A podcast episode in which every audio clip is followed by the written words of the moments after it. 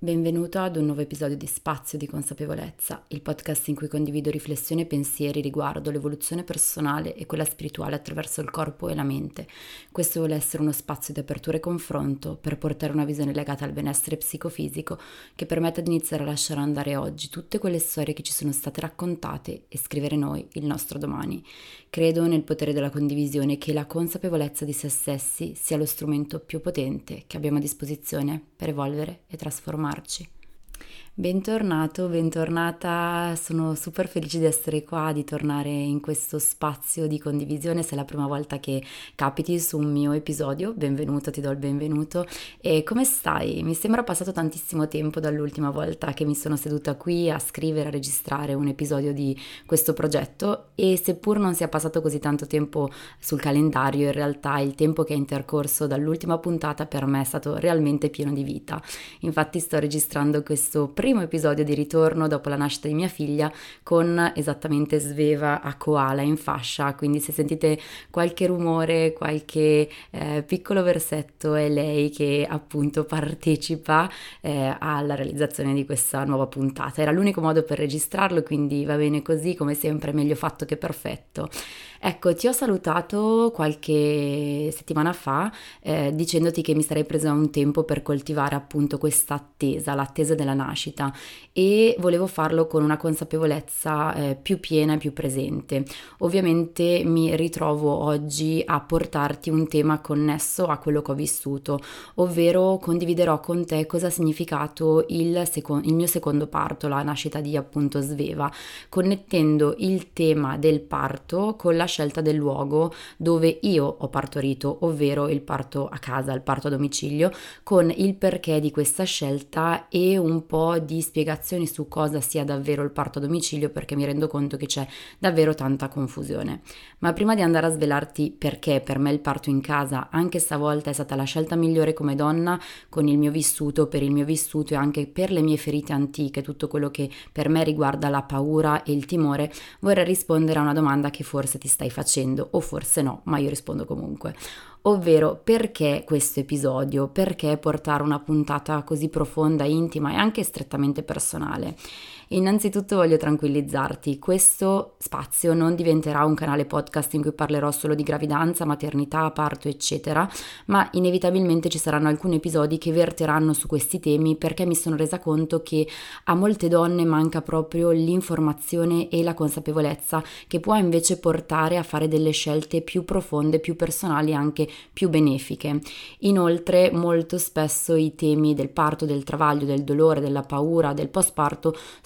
circondati da stereotipi e falsi miti. Quindi se non sei interessata a questo tema, al tema di oggi, puoi benissimo magari saltarlo, potrebbe interessarti un domani e sai che troverai qui degli spunti, oppure non sarai mai interessata, ma va bene così, sappi che troverai altri contenuti sempre a tema consapevolezza nelle prossime settimane, nei prossimi mesi e non succede niente se senti di non voler invece seguire queste puntate, appunto sentiti libera di sfruttare questo canale al meglio. Tornando però al perché di di questa puntata. La verità è che penso che non ci sarebbe stato un altro modo con cui sarei potuta tornare a questo progetto, a questo podcast, se non portandoti le consapevolezze che ho potuto sperimentare, vivere ed esplorare con il mio secondo parto, con la nascita di Sveva.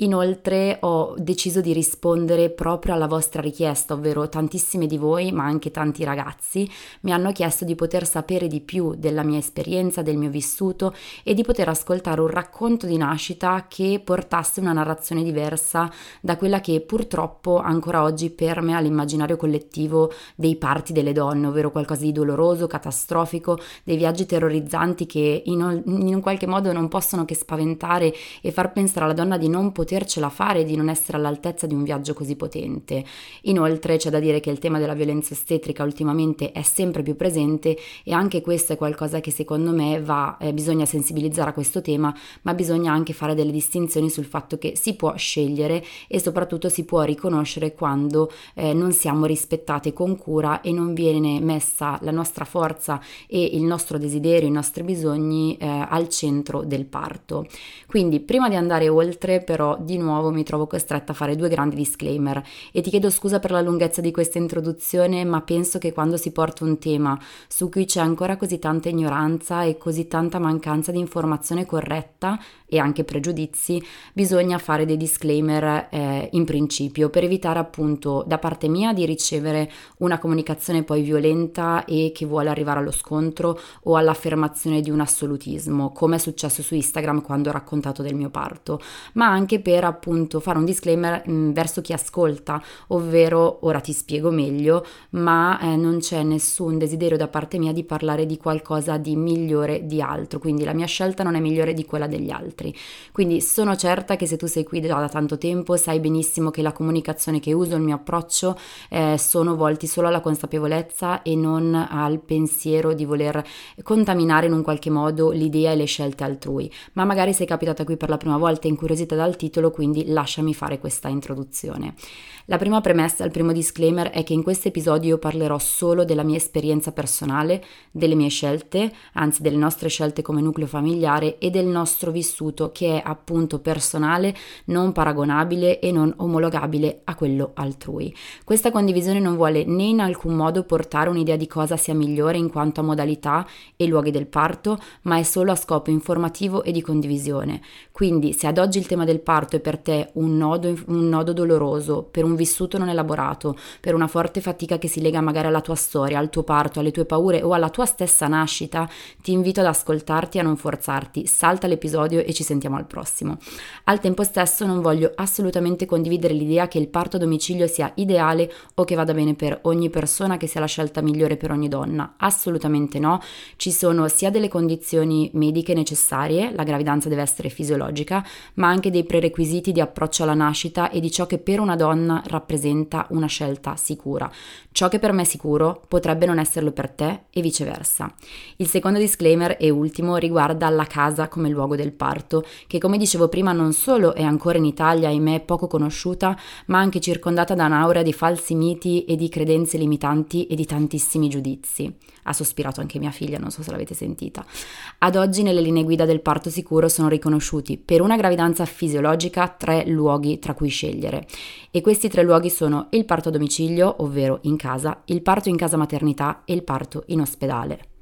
Il parto in casa non è né illegale, come mi è stato scritto da tantissimi, né qualcosa di hippie, eh, come mi è stato riportato più volte. È una scelta sicura per la donna se la gravidanza è fisiologica e soprattutto se la donna riconosce nella casa un luogo in cui sentirsi sicuri. E questo è vero nonostante per la concezione dei più, più della maggior parte delle persone eh, che ha del rischio, quindi l'ideale di rischio, il pensiero di rischio per le persone, per il senso del controllo, per l'idea che il la medicina risolva tutto anche nel caso della nascita, la casa sembra quanto di meno sicuro possa esserci, ma vi assicuro che non è sempre così. Se vengono rispettate le regole indicate dalle linee guida per il parto a domicilio sicuro, ovvero l'assistenza è fatta in modo corretto, scrupoloso e sono presenti due ostetriche formate, è una tipologia di nascita non solo che rispetta la fisiologia del parto, della nascita, ma che in un caso di complicazioni consente un trasferimento sicuro e tempestivo in un ospedale. Infatti una una delle,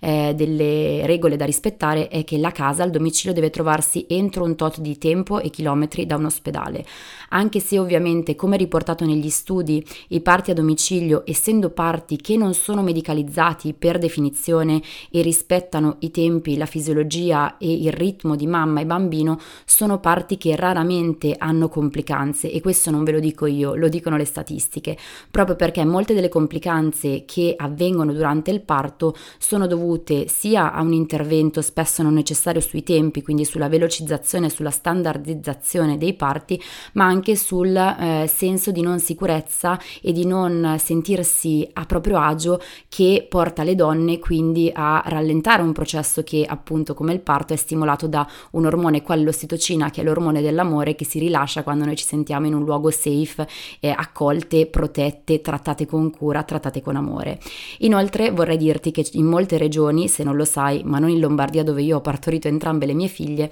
i parti a domicilio sono o detraibili o rimborsati in una percentuale variabile. L'Emilia Romagna è la regione più avanti per quanto riguarda sia i parti a domicilio, il rimborso dei parti, ma anche l'approccio a una nascita gentile nelle strutture mediche. Ci sono delle strutture, degli ospedali in cui ci sono veramente eh, delle modalità eh, bellissime che sono quasi uguali al parto in casa e quindi secondo me è bellissimo riconoscere che in alcune regioni tutta questa sensibilizzazione sta avvenendo e le donne vengono informate su tutto quello che è una possibilità di scelta.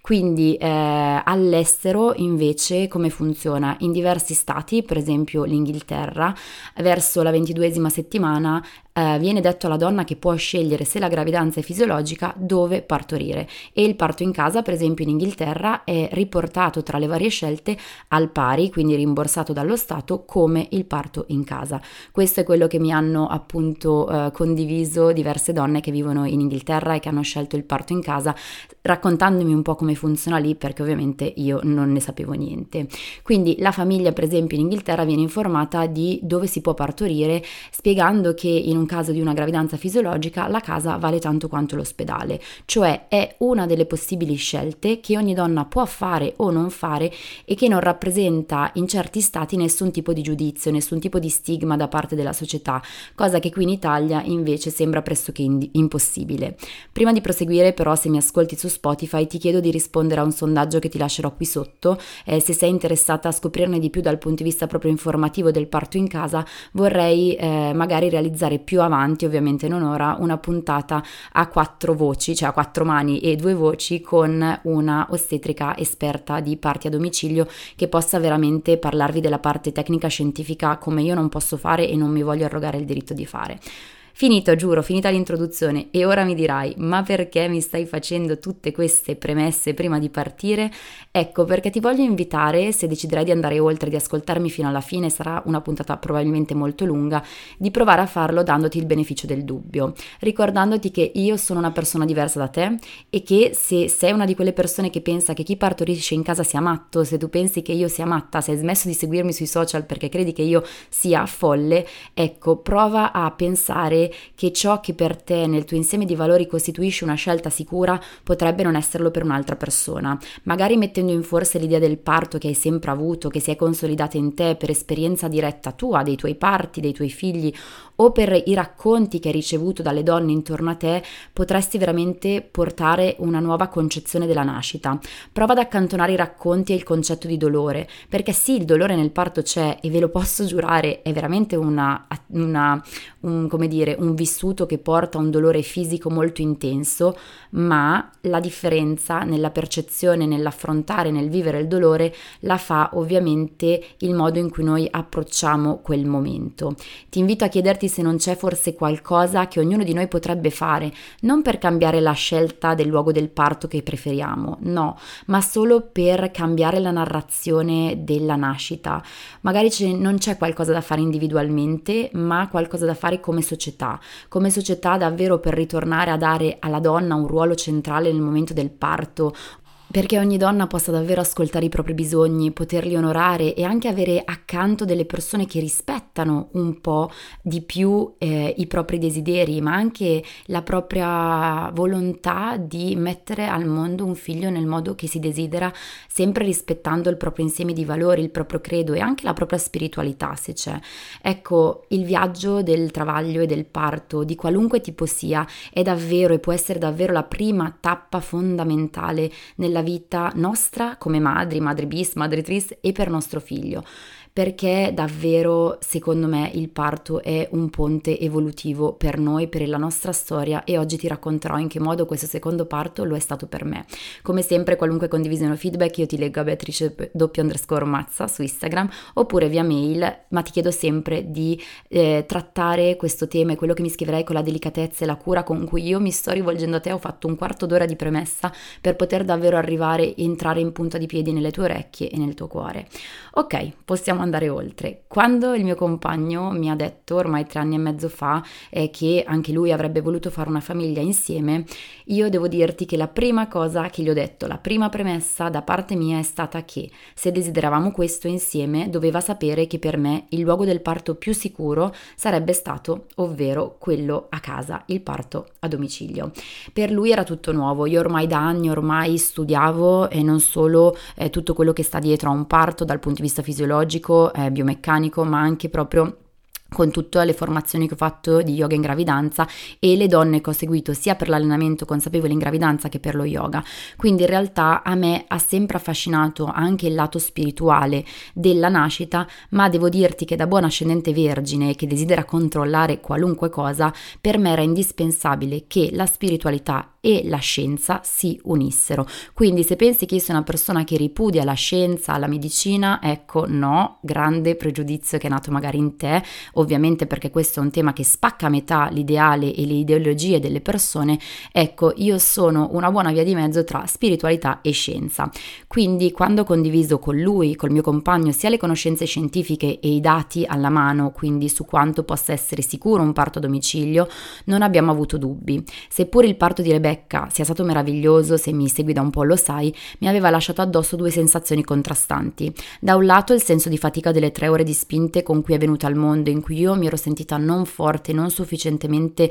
competente, ma in realtà mi aveva lasciato anche un po' quel senso di mancanza inerente alla connessione col sacro femminile, con quello che è un lato più spirituale della nascita. L'assistenza ostetrica con la mia prima bimba era stata impeccabile, quindi ovviamente questa è una cosa da dire, il parto è stato stato perfetto, ma nonostante fosse stato molto molto molto intenso, soprattutto nella parte finale, ma non mi aveva permesso di fare quel click a livello personale e spirituale molto profondo in cui eh, non avevo potuto mettere a fuoco ciò che invece con la nascita di Sveva ho potuto fare. Era un click ovviamente interiore nel mio cammino come donna, come insegnante di yoga, ma soprattutto più che eh, come categorie proprio per me come anima in cammino. Io definisco tutti noi che siamo qua anime in cammino. Quindi, come forse sai o no, partorire in casa ehm, ti eh, obbliga in un qualche modo, obbliga tra virgolette, a fare un percorso con un'ostetrica che inizia molto presto, quindi oltre alla ginecologa che ti segue nelle varie visite,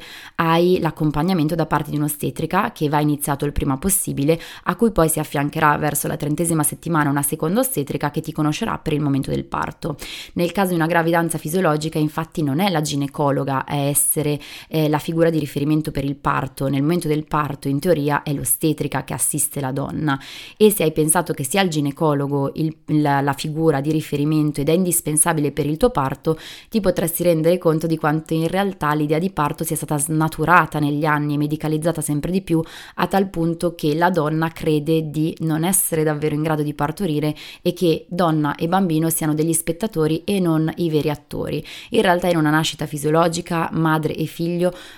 si muovono insieme, il bambino si muove, la madre si apre alla vita e insieme fanno questo viaggio in cui ovviamente l'interferenza esterna in caso di gravidanza eh, fisiologica e di parto senza problematiche dovrebbe essere davvero ai minimi, cioè al minimo. Ecco, la donna non viene fatta partorire. Questa è una frase che quando la sento un po' mi lascia perplesso, ovvero il medico che mi ha fatto partorire, l'ostetrica che mi ha fatto partorire. In realtà il figlio o la figlia non viene fatto nascere, mamma e bimbo insieme nascono funzionano e è dalla collaborazione tra queste due persone che hanno vissuto insieme più di nove mesi, su per giù nove mesi, che si sono conosciuti, che la nuova vita viene alla luce. Ovviamente questo avviene in caso di un parto vaginale senza complicazioni, mi ripeterò tantissime volte,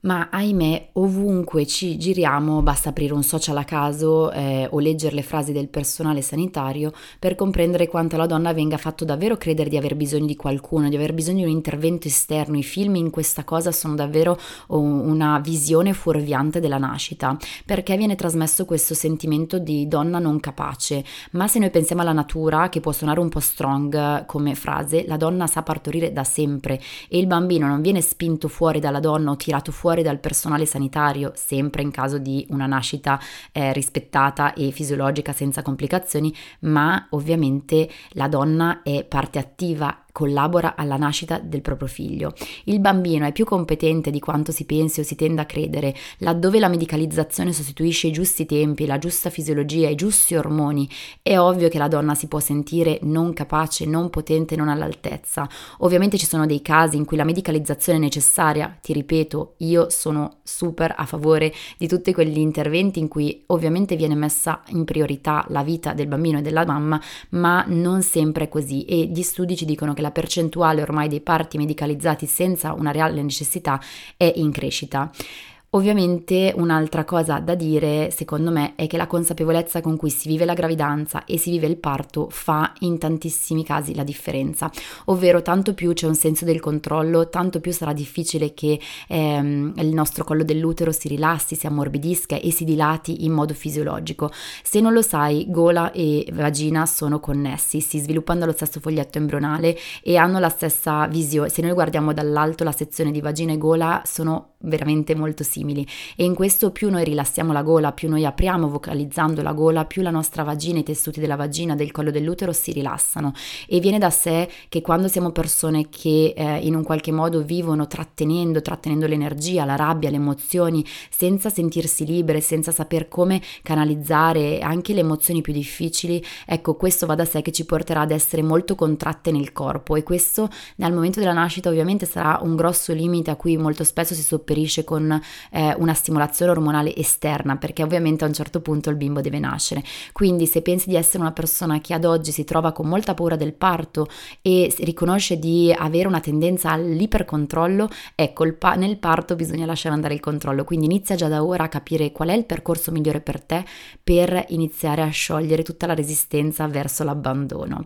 E quindi Ritornando però al racconto mio, a dicembre mi sono trovata, dopo che pensavo mi avrebbero assistito almeno una delle due ostetriche del primo parto, a non avere più neanche un'ostetrica, ovvero mi sono trovata 17 settimane senza neanche un'ostetrica che mi avrebbe portata al parto. Quindi per me, che sono come sempre, te lo ripeto, una forte controllante nonostante ci lavori da anni, eh, mi sono trovata a sentirmi un po' abbandonata, ovvero come farò, anche perché trovare un'ostetrica con cui ci sia un feeling per cui ti senti a tuo agio e le affidi il senso di controllo che tu nel momento del parto non avrai è davvero un grande, un grande, atto di fiducia, un grande atto di eh, connessione. Quindi, dopo aver elaborato questa sorta di abbandono che ho vissuto come tale, anche se non lo era, perché poi è sempre il nostro vissuto a fare la differenza, il destino, l'universo e anche l'algoritmo so- dei social di Instagram ha voluto che io incontrassi le due ostetriche che erano esattamente le persone di cui avevo bisogno, ovvero erano due e sono due ostetriche che uniscono la parte di assistenza sicura, fisiologica, con un'esperienza lunghissima da tantissimi tantissimi anni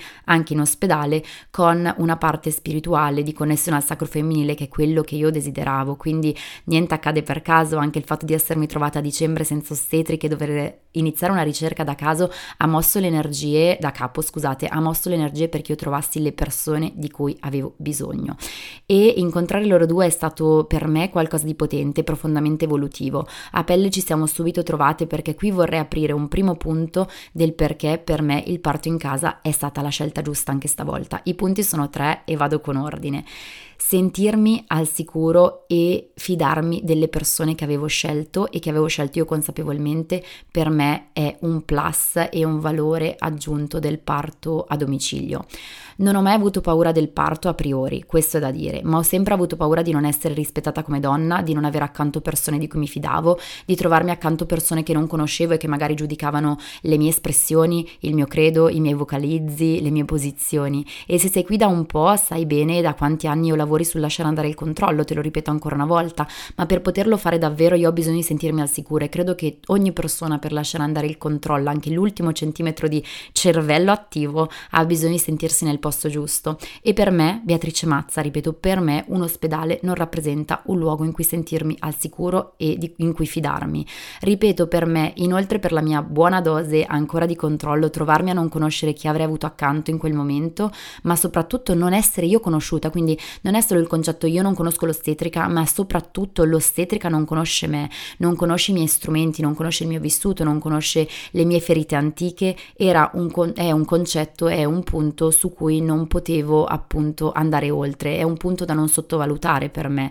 Mi conosco abbastanza bene, ho una buona conoscenza di me da sapere che il mio cervello parte alla ribalta cercando di controllare tutto il, e quando questo accade il mio eh, organismo risponde all'istante, ovvero per la mia tipologia di carattere, per la mia tipologia di mente, di velocità di pensiero, quando c'è anche solo una piccola cosa che riattiva il mio controllo, il mio corpo risponde, vuoi con la frequenza cardiaca che aumenta, vuoi con un senso di eh, attivazione muscolare, di contrazione muscolare. Ecco, tutto questo ovviamente eh, per me era un fattore centrale, perché se conosci la fisiologia del parto sai che la dilatazione avviene anche gran parte eh, in base agli ormoni che vengono rilasciati e sai benissimo che quando ci si sente in pericolo sicuramente viene rilasciato tutto tranne che l'ossitocina, quindi sentirmi al sicuro circondata da persone che scelgo io consapevolmente, che ho scelto io e che mettono a disposizione strumenti e tecniche che risuonano con i miei bisogni, con il mio credo, con la mia spiritualità,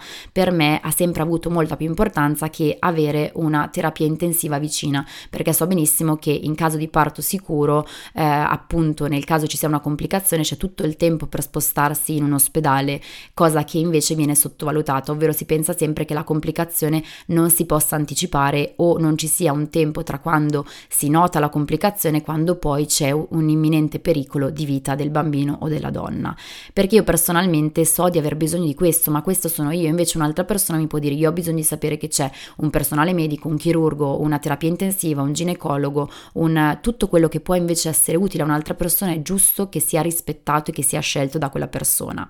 E nel momento in cui la persona si sente al sicuro può lasciare andare il controllo perché è esattamente dove dovrebbe essere. Per me è stato questo, cioè in entrambi i parti essere dove avrei voluto essere con le persone che avevo scelto mi ha permesso di staccare la testa e stare, eh, staccare la testa ha molto a che fare anche con non solo la fase di travaglio attivo ma anche con la fase di spinte. Quindi fare un percorso con delle ostetriche, conoscere delle ostetriche, anche solo scegliere di fare un parto in ospedale ma un travaglio magari a casa con un'ostetrica che poi ci accompagni all'interno dell'ospedale nella fase del parto può permetterci davvero di avere degli strumenti in più per avere una nascita rispettata e per sentirci al sicuro e protagoniste del nostro parto. Per me fare un percorso con l'ostetrica ha significato anche ovviamente prendere le misure con persone che mi portavano a riflessioni più profonde, diverse, conoscermi, andare proprio a rivedere il concetto di forza e potenza come proprio eh, potere personale, ma anche di sviscerare delle paure, dei blocchi per sentirmi pronta al parto. E questo è stato fatto tantissimo in gran parte nell'ultimo mese di gravidanza con le mie ostetriche. Il secondo motivo per cui per me il parto in casa è stata la scelta migliore per me, per noi, è il rispetto che viene dato ai tempi della nascita, ai tempi della nascita, al ritmo della donna, al ritmo del bambino. C'è da dire, forse qua qualcuno si sta svegliando, che ogni gravidanza ha il suo tempo, così come ogni parto. Quindi c'è una due date, c'è la data presunta del parto, ma è una data indicativa. Si può partorire un parto a termine, viene considerato dalle 37 settimane fino alla 41esima settimana più 5, mi sembra, in Italia. E tutto questo è ovvio che nel momento in cui noi sappiamo che c'è questo range di 5 settimane in cui il parto è a termine, ci può veramente mettere in una condizione di tranquillità. Diverso è quando noi invece approcciamo il il parto come entro 40 settimane mio figlio deve nascere, se no sono in ritardo. Ecco, sapere il ritmo della propria gravidanza e il ritmo eh, e che venga rispettato il ritmo durante il parto, durante la nascita, è qualcosa che per me era di nuovo fondamentale, mi ripeto. Io avevo bisogno di sapere che il mio tempo, il tempo di mia figlia e mio non sarebbe stato in alcun modo violato o accelerato e al tempo stesso che non ci fosse un giudizio. E attenzione, so benissimo che c'è tantissimo personale, tantissime ostetriche in ospedale che lavorano in modo rispettoso, che non giudicano, ma inevitabilmente per me che conosco abbastanza i tempi e i modi del processo del parto, essere in un ambiente dove i parti inevitabilmente vengono catalogati e anche spinti verso un timing molto veloce, molto preciso, avrebbe rischiato di attivare la mia parte giudicante.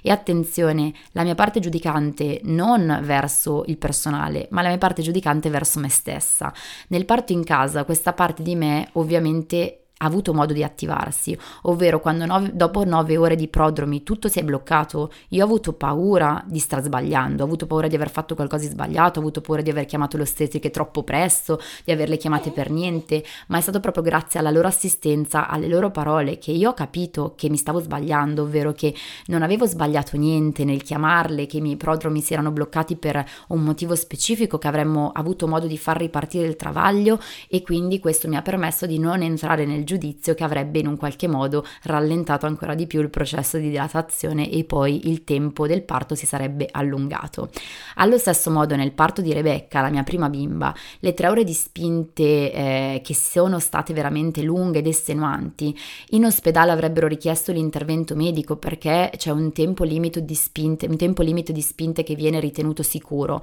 nonostante durante le tre ore di spinte del parto di Rebecca il, mio, il suo cuore fosse monitorato ogni tre minuti, nonostante tutta la mia salute fosse monitorata, la mia pressione, eh, la mia presenza, la mia lucidità fossero monitorate, in ospedale questo sarebbe stato un processo da accelerare. In, invece eh, Rebecca è nata dopo tre ore di spinte con una scala, con un livello Apgar buonissimo, senza nessun problema di alcun tipo, ma soprattutto io non ho avuto né lacerazioni né bisogno di episiotomia, non sono intervenuti con nessuno strumento, semplicemente quella era la nascita, è stata la nascita di Rebecca e quello è stato il timing con cui lei ha scelto di venire al mondo. Vuoi per una mia resistenza,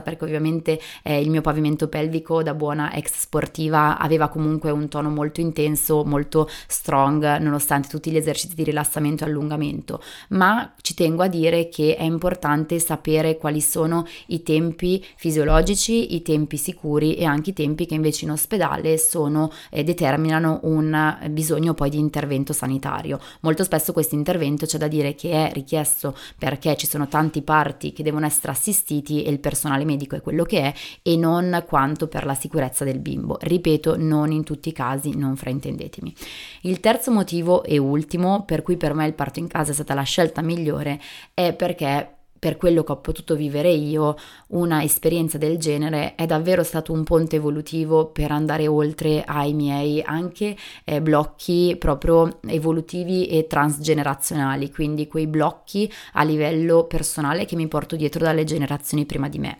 E per spiegarti questo punto devo raccontarti brevemente, proverò ad essere sintetica, il mio parto. Mi sono svegliata il giovedì, giovedì 25 maggio, e sapevo che proprio ho avuto la sensazione appena scesa dal letto che quella sarebbe stata l'ultima giornata col pancione. Ho vissuto quel giorno con un misto di malinconia e curiosità come quando ti prepari a salutare qualcosa che conosci per accogliere invece una novità. E quel pomeriggio con Rebecca ricordo che dopo l'asilo eravamo in giardino a fare un po' di giardinaggio e ho scattato una foto indecente perché avevo già qualche contrazione per ricordarmi di quel momento, per ricordarmi del suo ultimo pomeriggio da figlia unica. Dopo che il mio compagno l'ha messa a letto la sera, sempre verso le 8, che è l'ora a cui va letto Rebecca, abbiamo provato ad accendere la tv per finire un film iniziato tre giorni prima, ma di nuovo le contrazioni si sono ripresentate e quella sera sono diventate più intense. Così che mi sono detta avviso l'ostetrica e poi provo a dormire perché comunque quella giornata era stata molto piena. Ho messo in sottofondo una canzone che mi aveva mandato Federica, la mia ostetrica, eh, che mi appunto parlava della terra, del radicamento, ma nonostante provasse ad abbandonarmi al sonno, a riposare, a stare sdraiata, ogni massimo 6-7 minuti una nuova contrazione, una nuova onda arrivava da me. Le contrazioni sono rimaste irregolari e di diversa intensità e seppur sapessi che non erano quelle giuste perché al secondo parto lo sai, non scomparivano ma anzi si stavano ravvicinando. Dalla camera da letto mi sono spostata in bagno, poi mi sono spostata in sala, in cucina, ho meditato, vocalizzato, eh, sono rimasta sdraiata sul tappetino, ma c'è da dire che non sono mai riuscita ad avere un attimo di pace e il mio compagno faceva molto ridere che aveva sonno e gli dicevo no no ma dormi perché davvero non è iniziato niente, siamo lontanissimi bellissime del parto, tu riposati che mi servi bello riposato, soprattutto se si sveglia Rebecca mi serve che tu sia lucido per gestire me con le contrazioni e lei che ovviamente sarà qua in piena notte, quindi lui mi seguiva questa copertina da una stanza all'altra e si appisolava vicino a me, poi quando iniziava la contrazione mi dava la mano e poi si riabbioccava. Però dopo sei ore di appunto contrazioni irregolari ero, iniziavo a essere un po' stanca e ho deciso di chiamarle ostetriche perché seppur fossero ogni 4 minuti, ogni 3 minuti e mezzo, sentivo che non erano delle intensità giuste e mi stavo proprio uh, connettendo col fatto che avevo bisogno di loro per far partire questo travaglio nel vero senso della parola. Mi hanno detto di fare una doccia calda, di ovviamente richiamarle, le ho richiamate, le contrazioni non cambiavano e loro sono arrivate. Dentro di me si affacciava una seconda consapevolezza, cioè forse il fatto che Rebby fosse nell'altra stanza a dormire non mi permetteva a, non permetteva a me, alla mia parte controllante, di lasciarmi andare, ovvero avevo paura, una parte di me la riconosce benissimo e la condivido perché non me ne vergogno, avevo paura che se lei si fosse svegliata avrebbe avuto su di me delle richieste di presenza, eh, per esempio che dovessi portarla io a fare la pipì nel vasino, che dovessi prepararle io il latte, che dovessi io preparare la colazione, che dovessi io vestirla, cambiarla, rimetterla a letto, che io non potevo sostenere, cioè erano proprio delle richieste che se mi partiva un travaglio attivo io non avrei potuto sostenere e non volevo portare eh, lei a dover avere Samuele accanto quando invece desiderava la mamma che era lì dolorante e lei non sapeva perché. Quindi in realtà ho capito benissimo che uno dei motivi per cui il travaglio non stava avanzando e non stava cavalcando come era stato invece nel travaglio di Rebecca, che era stato velocissimo, fosse da ricercare in quella presenza di mia figlia nell'altra stanza. Quindi quando verso le quattro e mezza sono arrivate le ostetriche siamo rimaste ad accogliere le onde insieme, abbiamo vocalizzato, abbiamo cantato con anche Caos, il nostro pastore australiano che stava vicino a noi. E eh, tutto questo era veramente una situazione molto intima, molto calda, ho fatto un'altra doccia, mi hanno massaggiato, però poi è sorto il sole, c'è da dire che essendo fine maggio è sorto alle cinque e mezza e niente, la luce che arrivava da fuori ha iniziato anche quella a contribuire a un rallentamento ulteriore dei prodromi, quindi le contrazioni si erano sempre irregolari, ma hanno ricominciato ad allontanarsi invece che avvicinarsi. Una parte di me è entrata un po' nello sconforto, cioè sono rimasta lì e mi sono detta ma perché, ok? Quindi parte attiva del cervello che ha detto aspettiamo che Rebby si svegli e eh, vediamo cosa succede. Quindi Rebby si è svegliata verso le 6, io le ho dato il suo bibero, l'ho cambiata, l'ho portata a fare la pipì, l'ho vestita e poi l'ho salutata perché sono arrivati i miei genitori a prenderla e lì le ho proprio, ho proprio visto lei andare via, le ho proprio salutata come figlia unica e lei ha proprio fatto una carezza alla pancia che mi resterà per sempre nel cuore perché secondo me senza saperlo lei ha capito benissimo. In quel momento però è stato chiaro a me, a Samuele, alle ostetriche e penso anche a Sveva che il travaglio si stava prendendo una gran bella pausa e va benissimo, bellissima la pausa, ma per me è qualcosa di non tanto gestibile, cioè per me che è tutto, quando parte deve arrivare tutto al termine, ok, se una cosa parte adesso va, accogliere quel cambio di ritmo, quella pausa è stato difficile. Quindi le ostetriche mi hanno invitato a dormire, a provare a dormire, perché ormai ero sveglia da tantissime ore dalla mattina prima e mh, mm, la mia ostetrica mi ha detto una frase che voglio riportarvi perché magari ti potrebbe essere utile o potrebbe essere utile a una tua amica, ovvero lascia lasciati andare e non aspettare la contrazione. Quando arriva l'accogli, ma poi abbandonati, magari riesci a dormire. Sono riuscita non a dormire ma a restare sdraiata circa 40 minuti, con accanto il mio compagno che invece russava bellamente, ma mh, mm, a buona ragione, cioè nel senso gliel'ho proprio detto, io le ho detto dormi, metti via quante più ore possibili di sonno perché qua siamo lontanissimi dal momento del parto e però poi a un certo punto, dopo 40 minuti a letto in cui le contrazioni c'erano ogni 6-7 minuti di nuovo, ho capito che avevo bisogno di riaccendere il fuoco, io avevo bisogno di far partire questo parto perché sentivo che era il nostro tempo. Nessuno mi ha detto di cosa avessi bisogno, l'ho capito io, ho capito che avevo bisogno di muovermi perché per me il movimento è energia, quindi per me Beatrice Mazza il movimento, il fatto di muovermi, di connettermi alla terra è qualcosa che mi può portare a sviluppare fuoco interiore, calore e a far partire il travaglio. Le nostre ostetriche si erano messe a dormire nel lettino di Rebbi, nel lettino montessoriano e quando le ho detto a loro che avrei voluto andare a fare una passeggiata per connettermi alla terra intorno a casa, al ruscello che c'è qua dietro, allo scorrere dell'acqua per ammorbidire proprio la mia mente ma anche il mio corpo, mi hanno chiesto prima di visitarmi e questa è stata l'unica visita che mi hanno fatto. Non mi hanno detto centimetri, centimetri di dilatazione e io non li volevo sapere. Non serviva a me sapere quanto ero dilatata perché dentro di me sapevo benissimo che ero lontana dalla dilatazione dilatazione completa e perché que- sapere quel numero mi avrebbe solo condizionato mentalmente a proiettarmi nell'idea di una lunghezza che in realtà io sapevo già, ma non avevo bisogno che mi fosse detta da fuori. Quindi mi hanno detto che Sveva stava facendo fatica ad incanalarsi perché aveva una posizione della testa leggermente ruotata e alzata. Quindi mi hanno proposto di fare dei trattamenti con il reboso, con questo eh, telo messicano per aiutarla ad incanalarsi nel modo corretto e inoltre insieme ai trattamenti trattamenti con il reboso era importante che io facessi la posizione ribaltata, eh, invertita, che avevo già fatto durante, eh, eh, durante le settimane di gravidanza perché Sveva è stata podalica per moltissime settimane, cosa che non ho mai detto qua perché ci ho messo tanto a eh, vivere questa posizione podalica nel modo più rispettoso e consapevole ed è anche questo il motivo per cui sono andata in maternità così relativamente presto.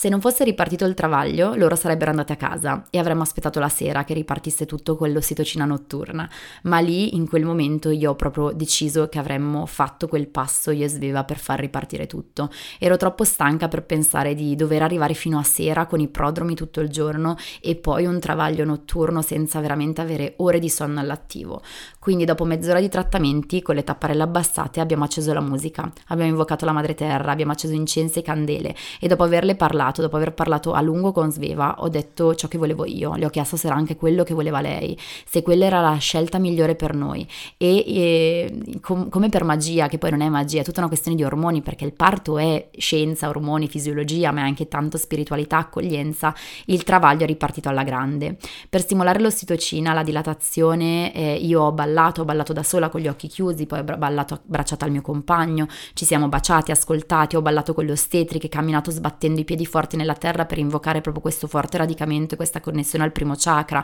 alla mia vagina, al collo dell'utero, ho ballato in giardino, ho accolto le contrazioni con i vocalizzi, con il canto carnatico, ho usato le meditazioni, ho usato tecniche di rilassamento, loro mi hanno usato la digitopressione, ma ancora c'era una parte di me che resisteva. Mi hanno fatto notare loro due che quando arrivava la contrazione, io invece di spostare il bacino verso il basso, scappavo in avanti, invece di andare in una cosciata andavo verso l'avanti, sollevavo i talloni come per scappare dalla contrazione contrazione, ma è la terra che chiama la nascita, non il cielo. Nonostante io sia un segno di aria, avevo bisogno di radicarmi nella terra. La forza di gravità aiuta il parto, aiuta le contrazioni, aiuta a dilatare. Quindi con una lucidità che veniva sempre meno, mi sono fatta supportare fisicamente da Federica che durante le contrazioni mi portava verso il basso in una forma di mezzo squat, mezza accosciata, mentre la mia parte alta era completamente abbandonata alle braccia di Samuele e Sabina, l'altra ostetrica, mi massaggiava il sacro perché anche stavolta il punto più doloroso per me delle contrazioni del travaglio attivo è stato nella zona del sacro.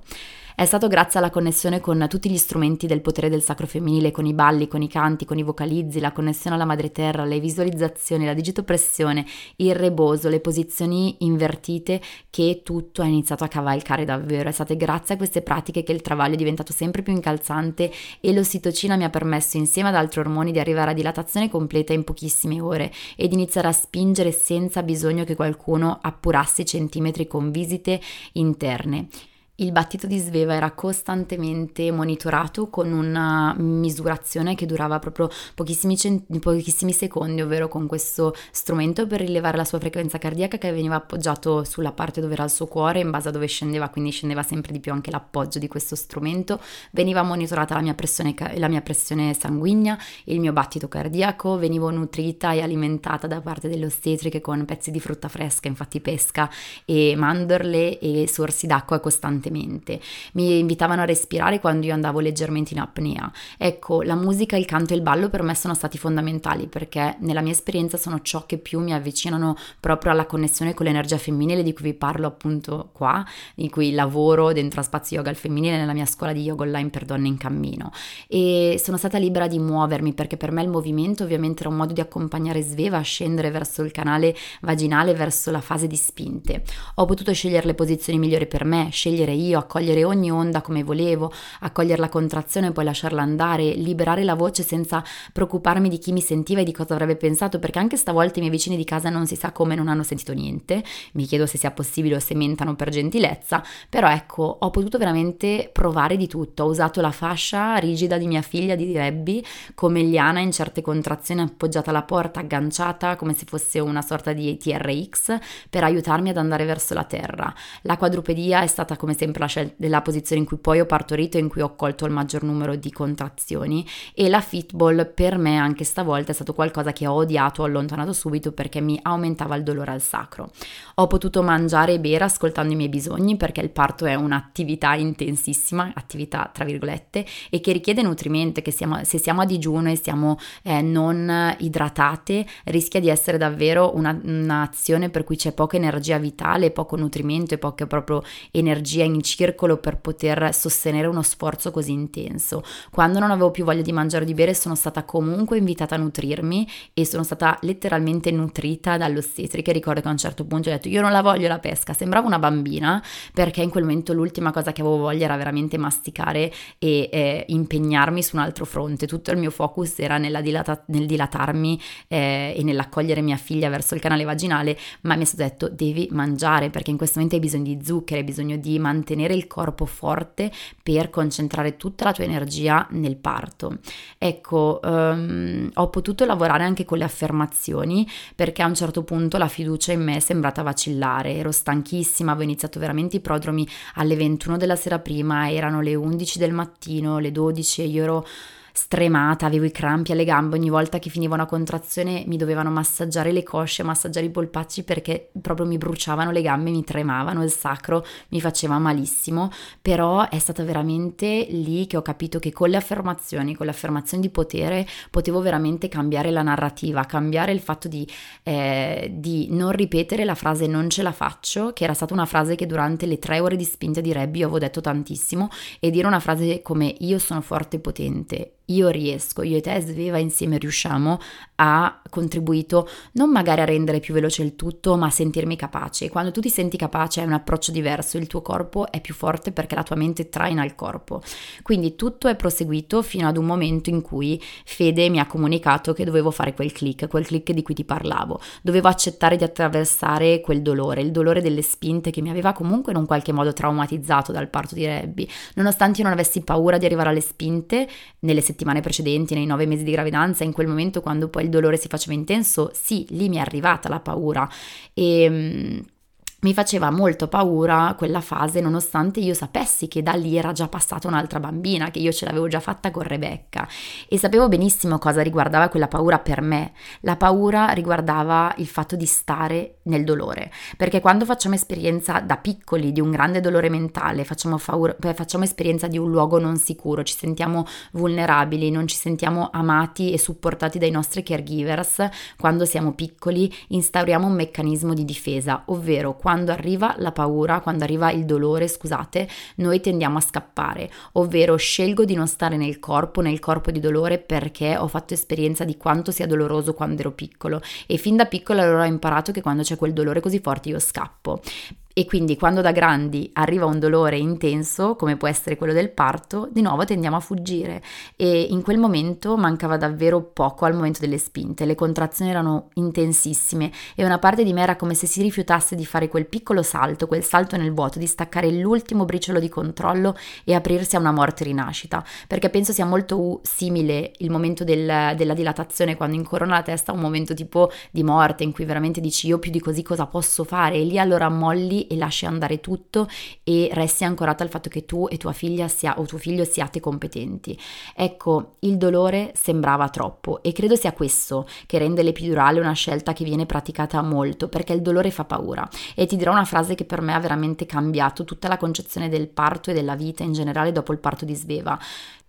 cioè più che fare male il dolore in sé, il dolore in quel momento fa paura, o almeno questa è stata la mia esperienza, non era il dolore della contrazione, era la paura del dolore. Avere paura del dolore ti fa scappare, ti fa scappare da quella dello stare nel corpo e stare nel corpo è l'unica cosa che ti può permettere di partorire anche in un modo più fluido, più veloce e più eh, centrato. Con l'aiuto delle tre persone però che avevo accanto a me e di Sveva, che si stava facendo spazio onda dopo onda, ho capito che avevo l'occasione di attraversare per la prima volta quella mia paura, di non dilungare i tempi, ma di stare, di non arrivare a tre ore di spinte, di stare nel dolore e poi lasciarlo scivolare via mentre nelle mie braccia arrivava Sveva. E così ho sperimentato il dolore profondo che ti fa credere di non poterci passare e l'ho sperimentato con tre contrazioni accolte sul water. Ecco, sedermi sul water e accogliere le contrazioni era sempre stato impensabile, troppo intenso, troppo doloroso, troppo tutto, ma mi sono fidata di Federica e dopo quelle tre contrazioni estenuanti, provanti, dolorosissime,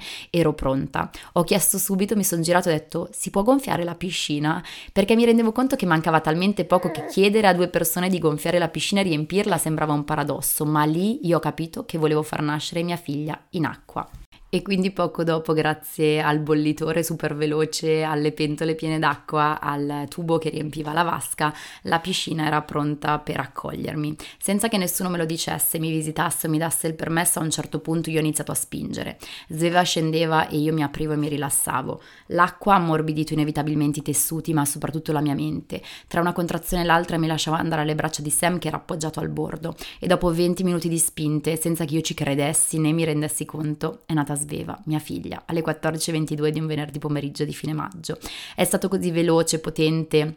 che è così profondamente dolce che quando è uscita credo non si sia neanche resa conto di essere nata perché non piangeva ma respirava tranquilla. Si è ancorata al mio petto coi pugnetti, ha incrociato le caviglie e ha respirato senza piangere. Il suo papà con un bicchiere d'acqua continuava a bagnarla per farle sentire ancora il contatto con l'acqua e noi siamo rimasti così immersi in quel momento che veramente lo porterò per sempre nel cuore. Lei aveva ancora il cordone attaccato e le contrazioni che continuavano mi consentivano di continuare a vocalizzare e non mi rendevo neanche conto di star vocalizzando però è proprio in quel modo che il parto è continuato perché c'è una cosa che poche persone sanno, poche donne sanno e credo sia veramente il simbolo di quanto siamo lontane dal prenderci la responsabilità della nostra nascita, ovvero quando cucciolo viene al mondo, eh, il bambino viene al mondo, in realtà deve ancora nascere la placenta, deve ancora esserci il secondamento e spesso in ospedale questo processo viene stimolato e velocizzato con l'ossitocina sintetica perché ovviamente a quel punto il bambino è nato e la sala parto si può liberare, ma in realtà è giusto onorare anche il tempo di nascita della placenta. In casa ci si prende tutto il tempo per onorare questo processo, perché la placenta è l'organo che ha reso possibile non solo la sopravvivenza e la nascita di nostro figlio, ma anche il fatto che noi gli permettessimo di nascere nascere perché è un organo che viene generato dalla madre per nutrire il figlio e che è veramente un organo che poi quando il bambino nasce non c'è più e onorare questo momento è davvero importante. Grazie alla nascita di Sveva, all'empatia, alla professionalità delle nostre due ostetriche, al supporto e alla presenza di Samuele che guardandolo negli occhi mi dava la forza di cui avevo bisogno quando ero stremata, grazie alle due canzoni che sono state la colonna sonora del travaglio e del parto, agli insegnamenti che ho acquisito negli anni, in questi ormai ultimi sei anni riguardo al sacro femminile, all'energia femminile,